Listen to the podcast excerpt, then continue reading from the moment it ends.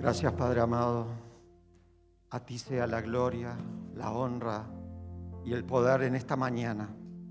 Gracias una vez más por este tiempo en tu presencia, por este tiempo de alabanza, donde reconocemos que tú, Jesucristo, bastas, que tú eres suficiente, que tu presencia inunde este lugar a través de tu Espíritu y nos ministre en esta hora, tocando nuestros corazones y des vida la palabra que tú has puesto para esta mañana, Padre.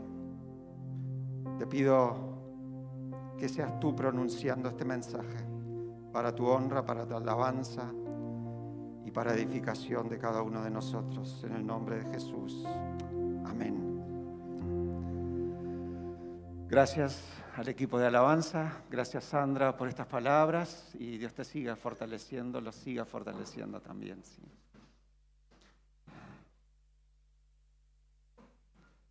Pablo mencionaba que hoy es un día especial y yo dije, viene algo a cotación ahí, todavía faltaba algo agregar. Un día especial también para él, no solo para todos nosotros, porque es su cumpleaños, así que va un saludo especial aquí, Pablo, que puedan celebrar y Dios te bendiga en cada día de este año por delante de tu vida nuevamente. Estamos llegando al final del año a pasos agigantados y entre la celebración que tuvimos el último domingo de octubre y lo que viene en el domingo próximo, que queremos iniciar una nueva serie eh, sobre Adviento, sobre ese tiempo de esperanza. Hemos dejado un espacio ahí de algunos domingos donde había como tema libre, digamos, no enfocados en una serie.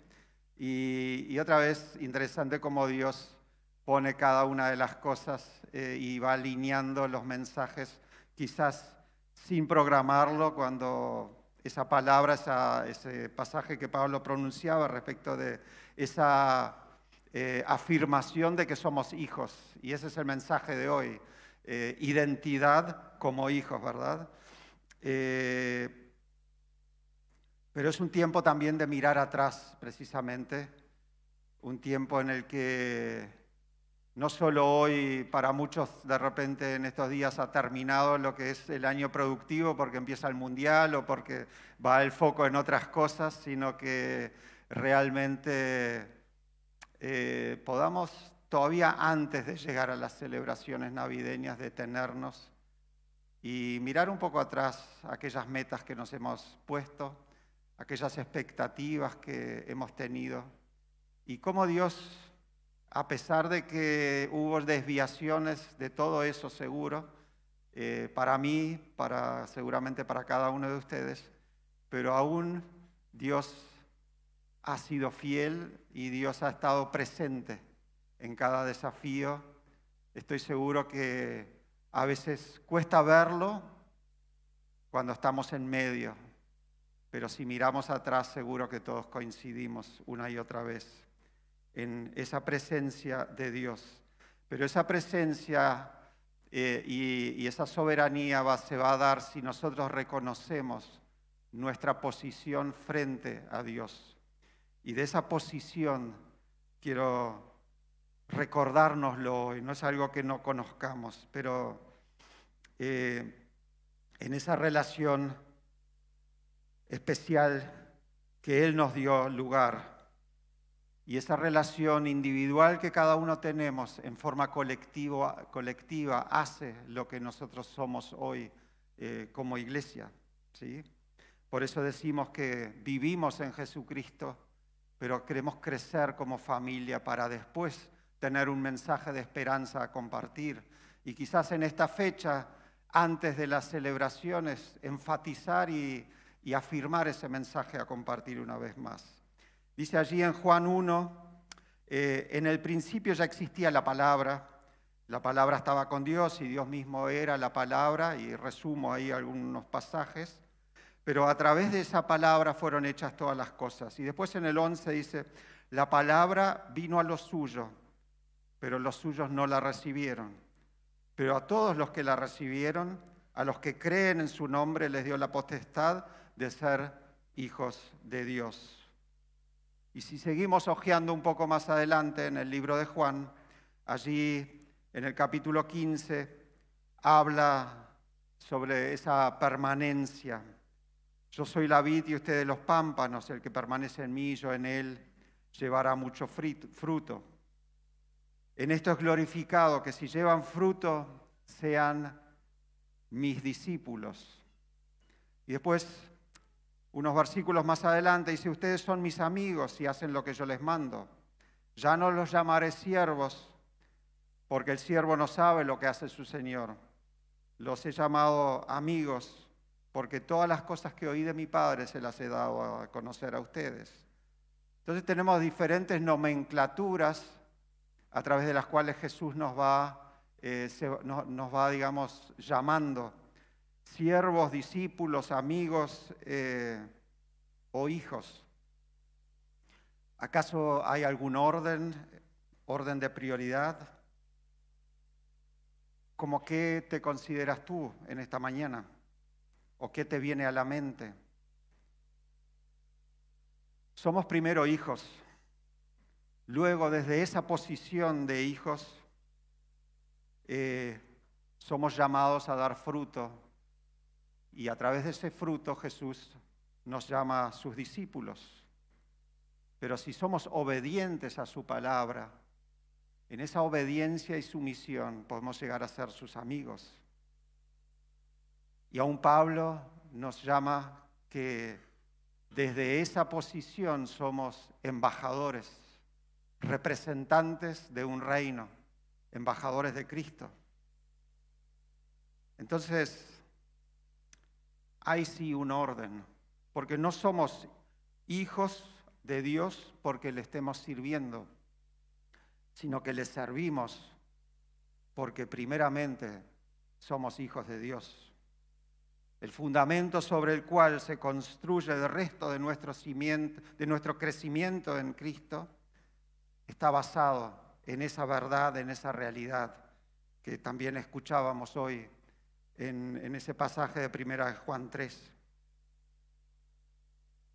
Jesús luego en los meses eh, previos a la entrada a Jerusalén estaba enseñando en Perea, en Judea, sanando, enseñando por medio de muchas parábolas y en un encuentro con los fariseos, en Lucas 15, eh, vemos que él aborda allí tres parábolas particulares eh, de tres objetos, cosas perdidas.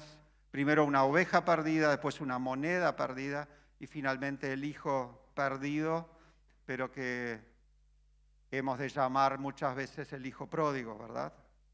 Eh, y habla de, que en cada una de esas, eh, cuando se recupera cada una de esas cosas perdidas, hay una celebración. Pero habla de más, por encima de eso habla de la grandeza y la misericordia de Dios y el concepto de la gracia, que era de alguna forma desconocido para los fariseos. El valor de cada ser humano, más, por más perdido que esté, nos recuerda esos valores perdidos que nos hacían recordar Rüdiger en, esa, ese testimonio, ¿se acuerdan? Este, previo a la celebración. La historia del hijo pródigo habla de ese hombre que tenía dos hijos y el menor le pide la herencia de los bienes. Conocemos seguramente esa, esa parábola, pero lo que asombra es la disposición del padre de, repartir los bienes. Estaba dispuesto a, digamos, sacrificar. El hijo estaba dispuesto a sacrificar la relación con el padre en pos de obtener su anhelo, su deseo. Y a partir de allí empieza esa espiral descendiente, ¿no? de la obstinación, el egoísmo, la separación, hasta la humillación máxima y allí el hambre.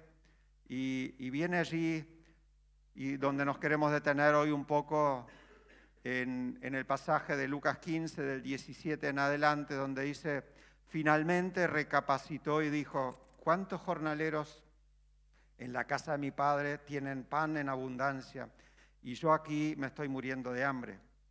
Pero voy a levantarme e iré con mi padre y le diré, Padre, he pecado contra el cielo y contra ti y ya no soy digno de ser llamado tu hijo. Hazme como uno de tus jornaleros. Y así se levantó y regresó con su padre. Y todavía estaba lejos cuando su padre lo vio y tuvo compasión de él. Corrió entonces, se echó sobre su cuello y lo besó. Y él le dijo, Padre, he pecado contra el cielo y contra ti, no soy digno ya de ser llamado tu hijo. Pero el padre les dijo a sus siervos, traigan la mejor ropa y vístanlo. Pongan también el anillo en su mano y el calzado en sus pies Vayan luego a buscar al becerro gordo y mátenlo y comamos y hagamos fiesta, porque este mi hijo estaba muerto y ha revivido, se había perdido y lo hemos hallado. Y comenzaron a regocijarse. Reconocimiento, resolución, arrepentimiento, confesión, regreso y confesión y la reconciliación por la gracia del Padre la restauración de su relación con Él. Y aquí quizás se nos suma un adjetivo más, el de jornaleros, el de sirviente o jornalero. Eran aquellos que no vivían con la familia, vivían lejos, vivían en otro lugar. Eran pagos por el jornal al final de cada jornada y se retiraban. Sin embargo, el hijo vive junto a la familia, es parte de ello, es heredero, copropietario, tiene autoridad, tiene derechos. Pero el hijo reconoce cuando regresa que ha perdido todas esas características. Ya no soy digno de ser llamado tu hijo, sino hazme como uno de los jornaleros, le pide al padre. Pero además el hijo tenía preparada toda una confesión adicional que el padre no le deja pronunciar porque Él quiere restaurar y, esa reconciliación. Y le regala y le pide a los sirvientes que le traigan tres regalos. La ropa nueva en señal de la justificación por gracia y la unción, el anillo en su mano que representa la autoridad y el calzado que representa los derechos. Estos regalos de bienvenida del Padre tienen todo un significado entonces en la Biblia que restauran al hijo, restauran a la persona la condición de hijo y no lo dejan ser un simple jornalero. Ese ropaje nuevo, en primer lugar, representa esa justificación. Ya dice en Isaías 61, yo me regocijaré grandemente en el Señor, mi alma se alegrará en mi Dios, porque me revistió de salvación, me rodeó con un manto de justicia, el manto de la justificación, 100% de gracia y no por obras. Porque, ¿qué hizo el Hijo para poder merecerlo? Verdaderamente nada. Debemos entender que esta afirmación es relevante, porque todos estamos de acuerdo y lo recitamos una y otra vez que la salvación es por gracia. Pero ¿cuántas veces sentimos que de alguna forma tenemos que hacer algo adicional todavía? Como que si hacemos alguna buena obra, nos sentimos más merecedores de esa gracia, ¿verdad? Quizás a veces nos sentimos bien al darle una moneda o algún regalo al que nos quiera limpiar el vidrio en el semáforo, o porque un día dedicamos más tiempo a la lectura bíblica. Parece que si hicimos algo bueno, nos sentimos más justificados, pero no somos hijos porque servimos, sino que todo lo que hagamos en obras sea en gratitud por ser hijos, porque Él nos adoptó como hijos. Entonces, ya en Romanos, eh, Pablo explica el tema de la fe y de la justicia, justificados por fe. Porque Abraham le creyó a Dios y esto le fue contado por, por justicia. Y así justificados por fe tenemos paz con Dios por medio de nuestro Señor Jesucristo. El Padre entonces al vestirlo lo restaura como hijo y no lo deja en su condición de sirviente. De sirviente. Entonces quiero alentarlos esta mañana a que vivamos desde esa certeza, de esa condición de que somos justificados, somos hijos. Pero ese ropaje también representa una unción o una herencia espiritual.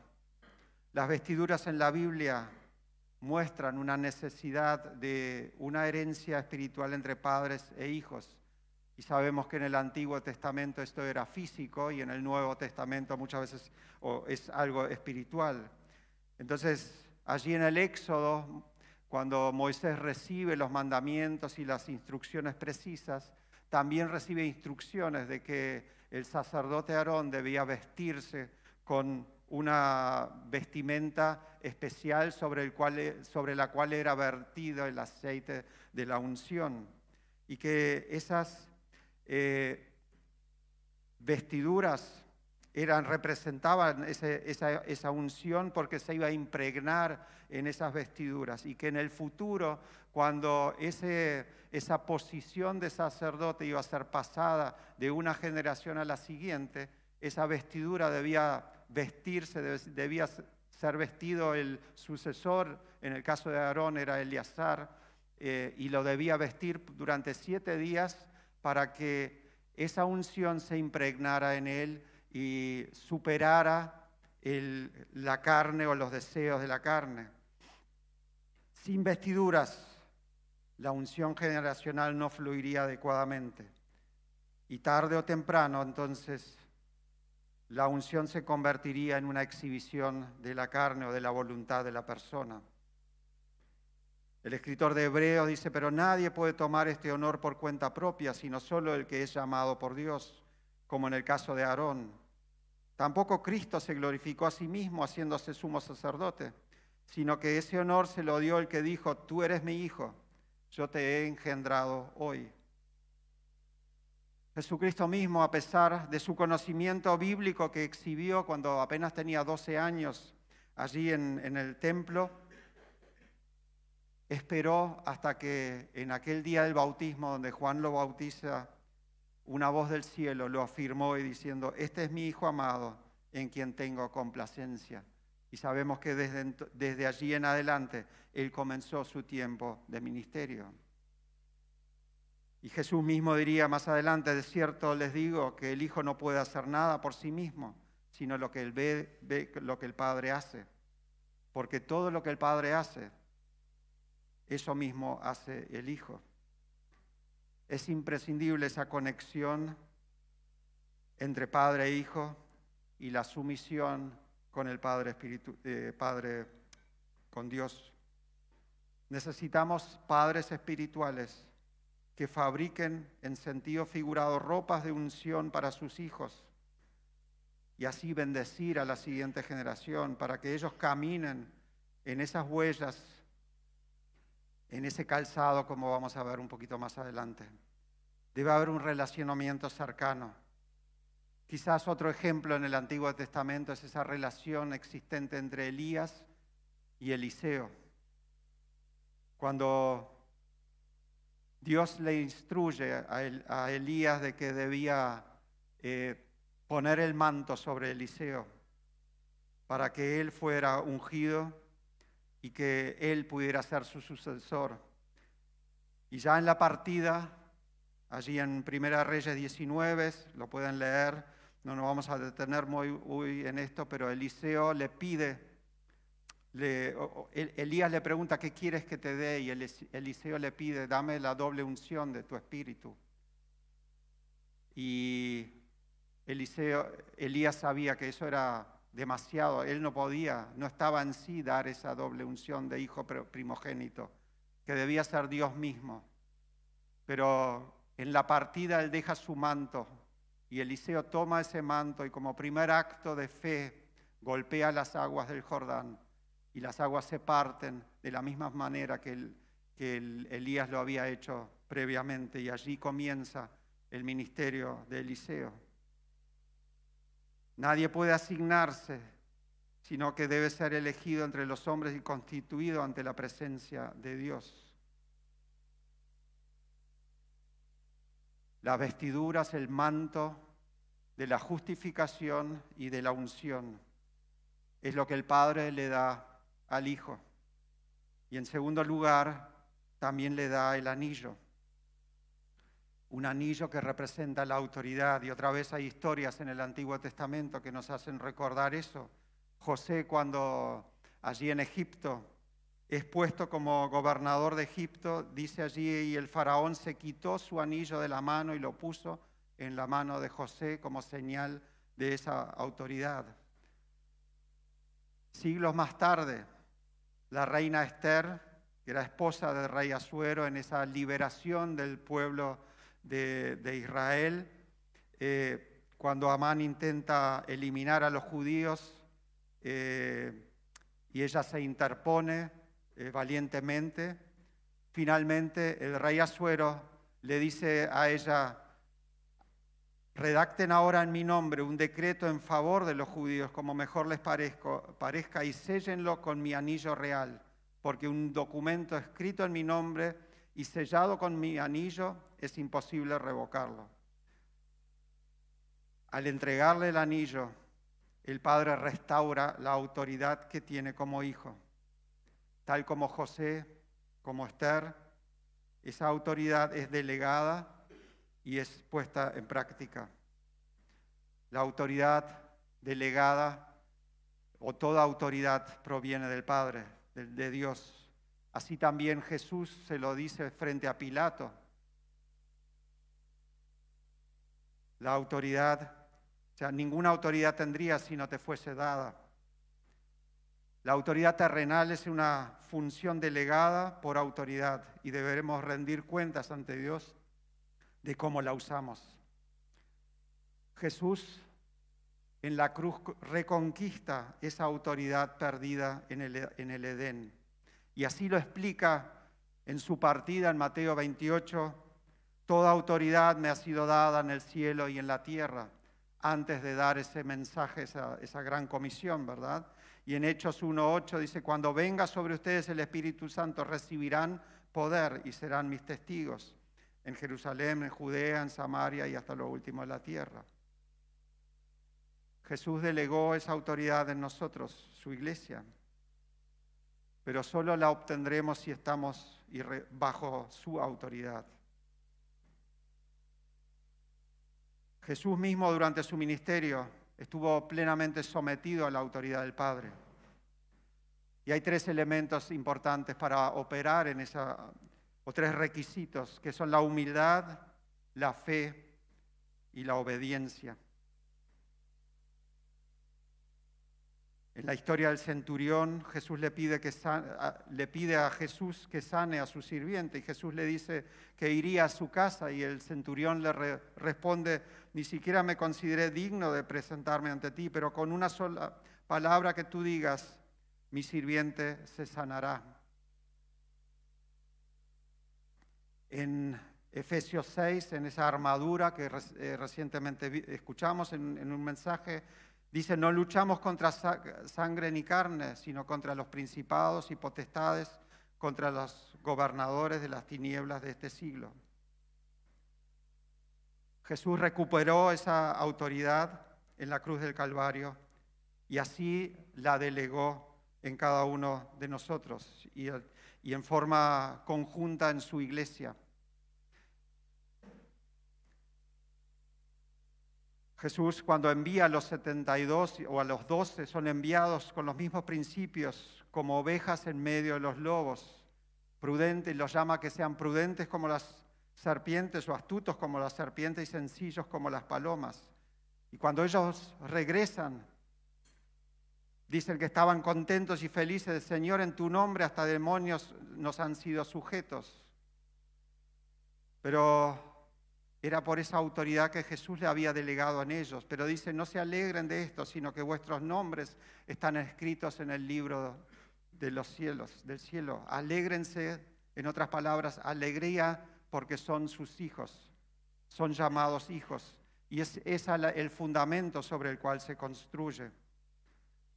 Si miramos o recorremos las historias de la Biblia, es normal ver que el pueblo de Dios fuera atacado, pero no era normal que el pueblo de Dios perdiera siempre que estuviera sometido a la autoridad y en santidad frente a su Dios.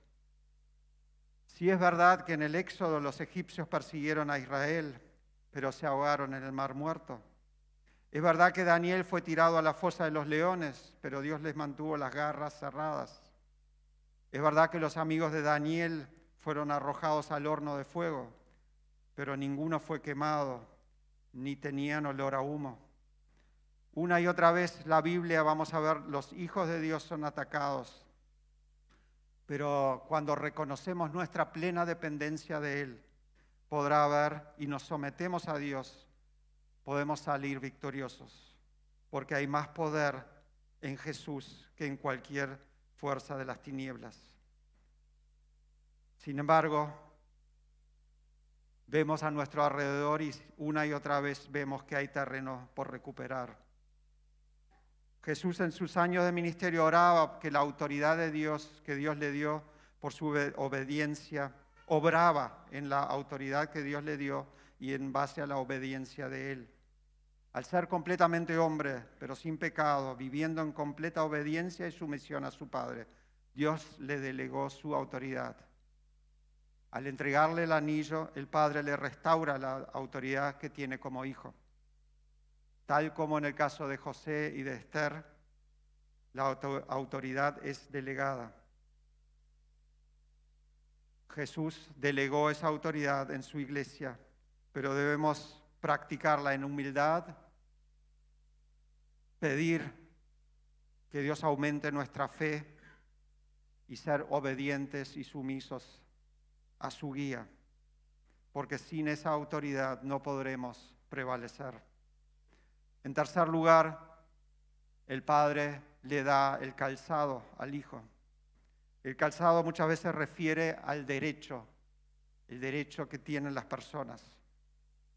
Y quizás dos, dos formas que vamos a estar mirando brevemente.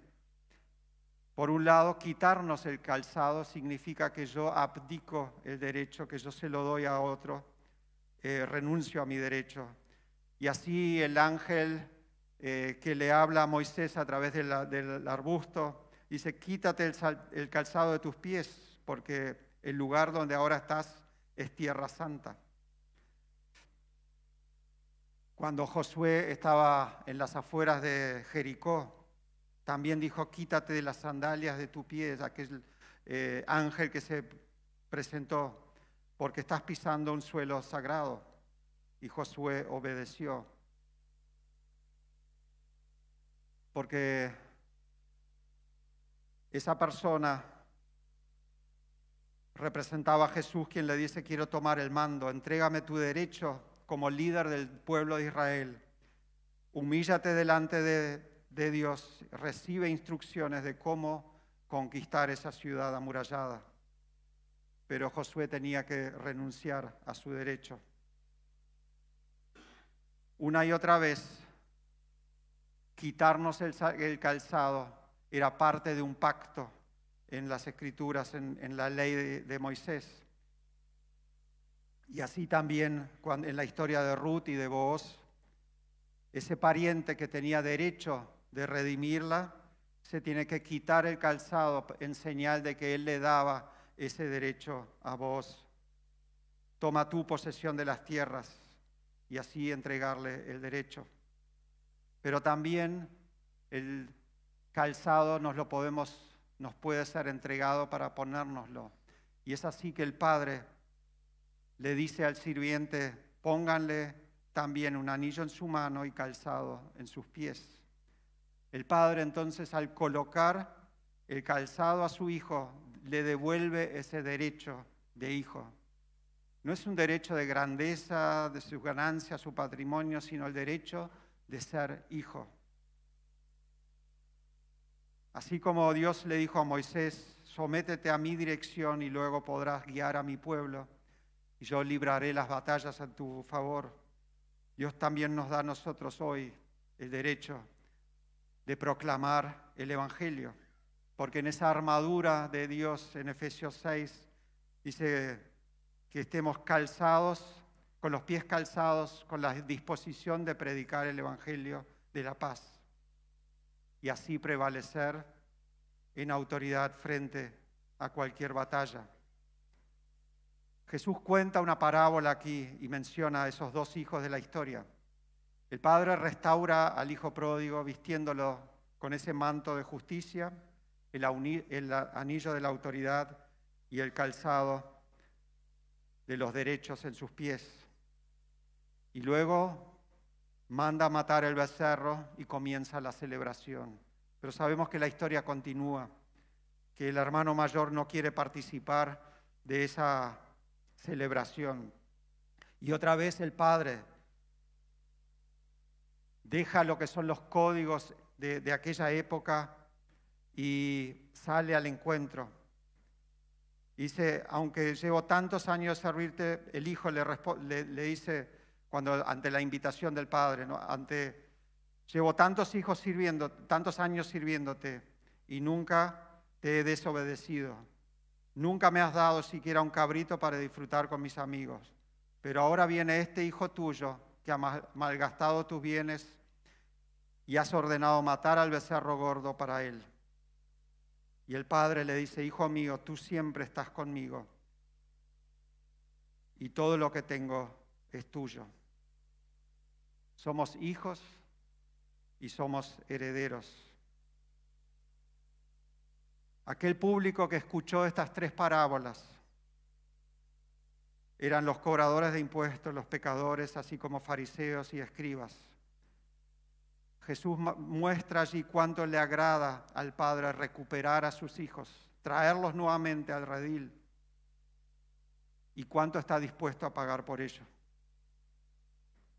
¿Somos nosotros conscientes del valor que se pagó por cada uno de nosotros, el rescate pagado? Sabemos que es por gracia, pero actuamos tantas veces como si tuviéramos que ganarlo. También quizás nosotros decimos, hemos servido durante tantos años y tenemos esa actitud a veces de ese hijo mayor. Pero una y otra vez el Padre nos tiene que recordar, tú siempre estás conmigo, todo lo que tengo es tuyo. Porque somos hijos, somos herederos y no asalariados. Dios nos ama tal como somos y eso no cambiará ante nuestro peor comportamiento pero siempre estará esperando por nuestro regreso para que reconozcamos nuestra verdadera condición y exclamemos frente al Padre, hazme como uno de tus jornaleros, renunciando a nuestros derechos para que el Padre nos restaure como hijos solo por gracia. Entender ese precio de rescate, humillarnos, arrepentirnos, reconocer y apreciar lo que Jesús hizo por nosotros, aceptar ese regalo de la salvación y renunciar a nuestros planes, aceptándolo a Él como nuestro Señor y Salvador. Aceptar que nuestro viejo ser ha sido crucificado en la cruz, que somos nacidos de nuevo, resucitados junto a Cristo para vida eterna. Y esa es la pregunta de hoy también. ¿Somos conscientes y estamos afirmados sobre ese fundamento de hijos? ¿Hemos aceptado ese regalo? Porque la salvación no es un trofeo que nos tengamos que ganar, es un regalo que debemos aceptar. Somos hijos y no sirvientes asalariados. Somos herederos, hijos justificados por la sangre de Jesucristo recibimos el ropaje del Padre de la justificación y de la unción. También el anillo de la autoridad, del calzado que nos da el derecho y capacita para proclamar las virtudes de aquel que nos llamó a su luz. Entonces no somos hijos porque le sirvamos, sino que los servimos, porque hemos reconocido ese regalo infinito de poder ser sus hijos. En primer lugar, somos hijos. Y luego, por la gracia de Dios, puede haber frutos del servicio. Jesús nos va a llamar discípulos. Y si somos obedientes y sumisos a su voluntad, aún tendremos el privilegio de ser sus amigos. Y desde esa posición, compartir esa esperanza como embajadores de Cristo. El fundamento sobre el cual se construye todo ese crecimiento es sobre esa certeza de ser hijos. Así como en lo natural nosotros somos hijos primero para después desarrollar nuestro carácter, nuestras habilidades y algún día tener una profesión y, una vida autónoma o sustentada autónomamente. Como hijos de Dios debemos mantenernos siempre en esa dependencia del Padre. Y cuanto más aumente nuestra experiencia con Él, más aumentará la dependencia de Él. Buscar siempre la intimidad con Dios y la comunión y paz con los demás. Hijo mío, tú siempre estás conmigo. Todo lo que tengo es tuyo, es lo que también hoy Dios nos quiere decir a nosotros. Aprendamos a ser entonces padres y madres espirituales a fin de que todo lo que espiritualmente nos ha sido dado no muera, sino sea extendido como un ropaje basado en el relacionamiento por gracia, un ropaje lleno de afecto, de amor y de favor por nuestra iglesia hoy, la comunidad, la siguiente generación y donde Dios nos quiera colocar. Amén. Padre amado, oramos. Padre amado, gracias.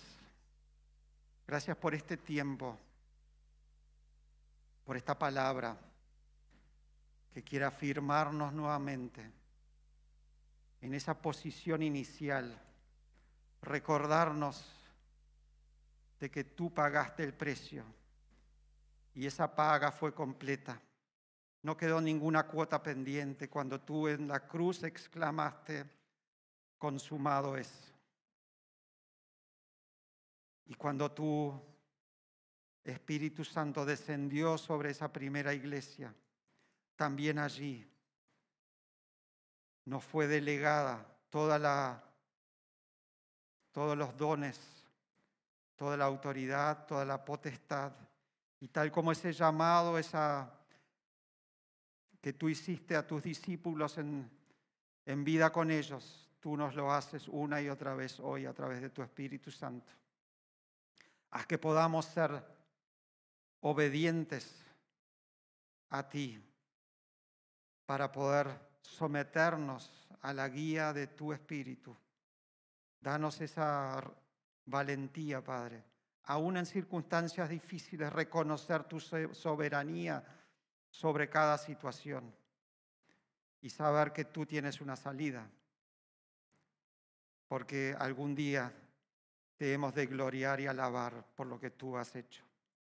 Padre, bendice a cada uno en esta mañana. Tú conoces nuestras luchas, tú conoces el dolor, tú conoces la ansiedad, la angustia, tú conoces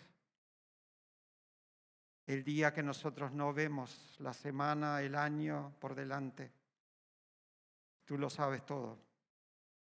Por eso, danos otra vez esa humildad de sostenernos plenamente de ti.